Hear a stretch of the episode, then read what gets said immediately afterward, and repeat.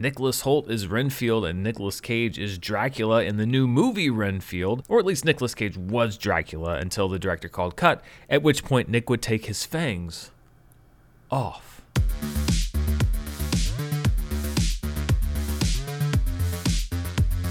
This video is brought to you by Athletic Greens. Go to athleticgreens.com slash Dan for a special offer and stay tuned after this review for more info.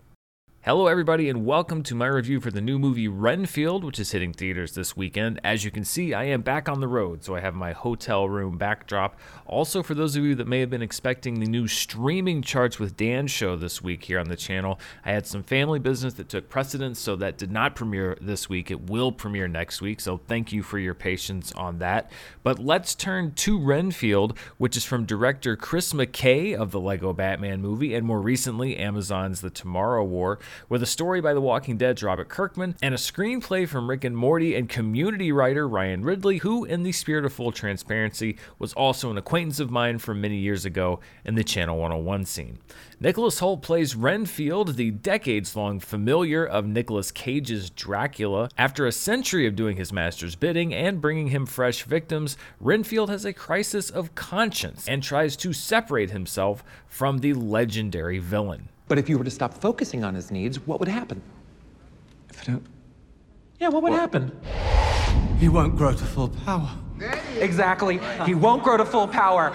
What? That's so weird. Why would you phrase it like that? But yes, he's right. The movie's co stars include Ben Schwartz as Teddy Lobo, a local crime boss's son who's more bark than bite, Awkwafina as Rebecca, a cop determined to bring the Lobos down, and Shohreh Aghdashloo as the head of the crime family, who begins to find Renfield's activities conflict with her own. Renfield is the kind of movie that could have been all concept. You just basically sell it on the premise Dracula's familiar tries to make a life of his own, and then you don't really follow through with that. But I think that the story does, and the casting of this movie really is where the heart of it is. Nicholas Hoult is really developing into almost like a classic Hollywood Jimmy Stewart esque everyman, a friendly face who you just want to root for. He's able to play both Renfield's weaknesses and his supernatural strengths, combining the dramatic skills that Hoult has, his physicality, and a skill for comedy. And then we have Nicolas Cage. This could have been another stunt casting choice. You get a big name with a kind of a weirdo resume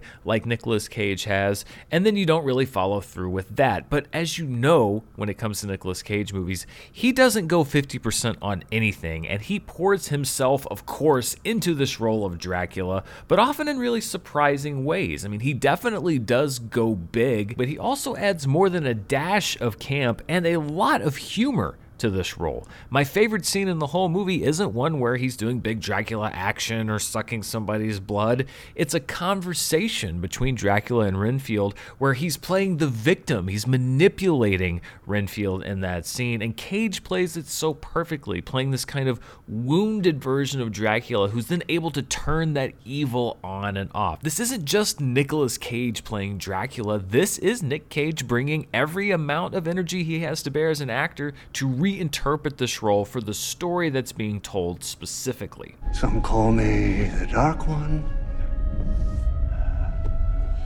Others, the Lord of Death. The film is unsurprisingly at its best when Cage is in it, but Nicholas Hoult really does anchor the movie and keeps it afloat when Cage isn't there as well because you do like Renfield and you do care about this character. And the movie also has a hefty amount of action scenes, and I think that the action is really well choreographed. It's got that oh factor when you're watching it. Although there was one big thing that I noticed, which is that when you have action in this movie that decides to use CGI blood, blood that's not really there. I understand that that's a cost saving measure and it is kind of a aesthetic choice here in this movie. You have to get a little bit of practical blood on the clothes of your actors when you're shooting because there are so many scenes in this movie where Renfield is just in the middle of gushing fountains of CG blood and walks out clean as a whistle like nothing ever happened. I get that it's an aesthetic choice, but you can only stretch believability so far, and I can see how it's easy to overlook, but it's just one of those little things that helps make your movie more believable at the end of the day. Plot wise, the Dracula Renfield stuff is the strongest. There's a parallel plot involving the organized crime family that I don't think works quite as well. Ben Schwartz gets some good laughs out of his role, and Shohreh Aghdashloo is a singular presence in every role that she plays, but both of them ultimately fade into the background as fairly generic antagonists. Awkwafina is also adequate in what I think is an underdeveloped role. She has a family history storyline, a corrupt cop storyline,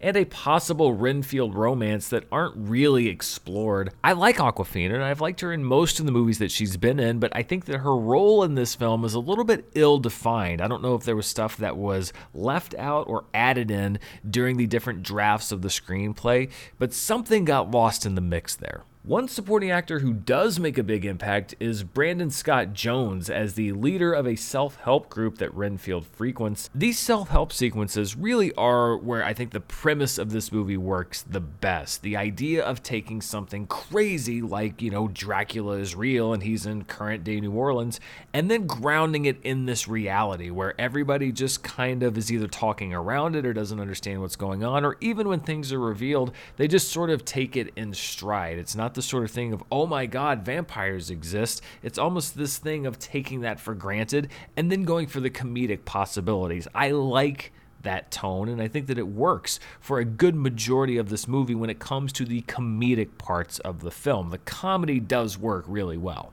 Overall, Renfield feels like a throwback to the mid budget, fine movies that we sometimes forget also come out. It didn't cost $200 million and it didn't cost $2 million. It's neither amazing nor is it terrible. It's an often funny, yet somewhat flawed, but entertaining way to spend 90 minutes in a movie theater. Some people might look at this movie and say that it's not enough to justify a trip to the movie theater, but I would argue that this is kind of what the movie going experience usually is. Sometimes sometimes just enough is enough. And this movie is just enough for me to make a recommendation. I think you're going to laugh. I think you're going to have an enjoyable 90 minutes in the theater. It's not going to be one of the most memorable movies of the year. The action sequences and the comedy scenes are great to watch with an audience. It's not something that you're going to lose an immense amount if you choose to stay and watch it at home. Although I do agree that that communal experience is part of the fun of this movie, or at least it was for me.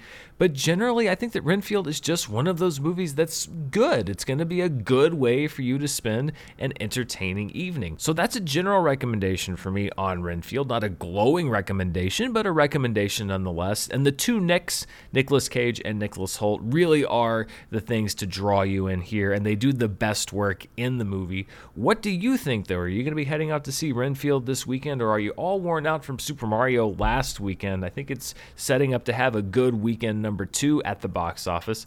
Let me know down in the comments below. And before we go, I want to thank the sponsor for this video, Athletic Greens, the makers of AG1.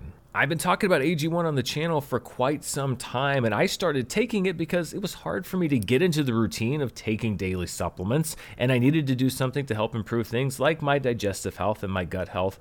But eating breakfast is something that I do every single day, and so I take AG1 every morning when I make my breakfast shake, and it makes me feel like I'm covering my nutritional bases and just starting my day off right. It's also good to know that I'm giving my body so many things that it needs. AG1 was designed to help you live easier and and better without having to make huge adjustments because it's just one scoop of powder mixed with water once a day or included in something like a shake, making it easy to live your best life.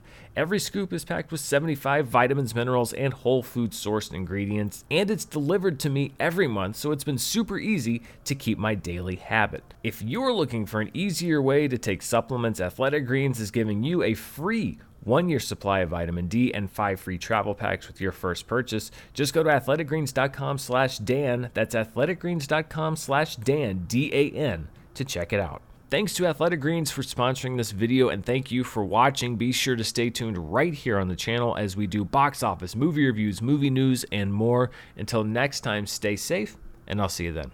Bye.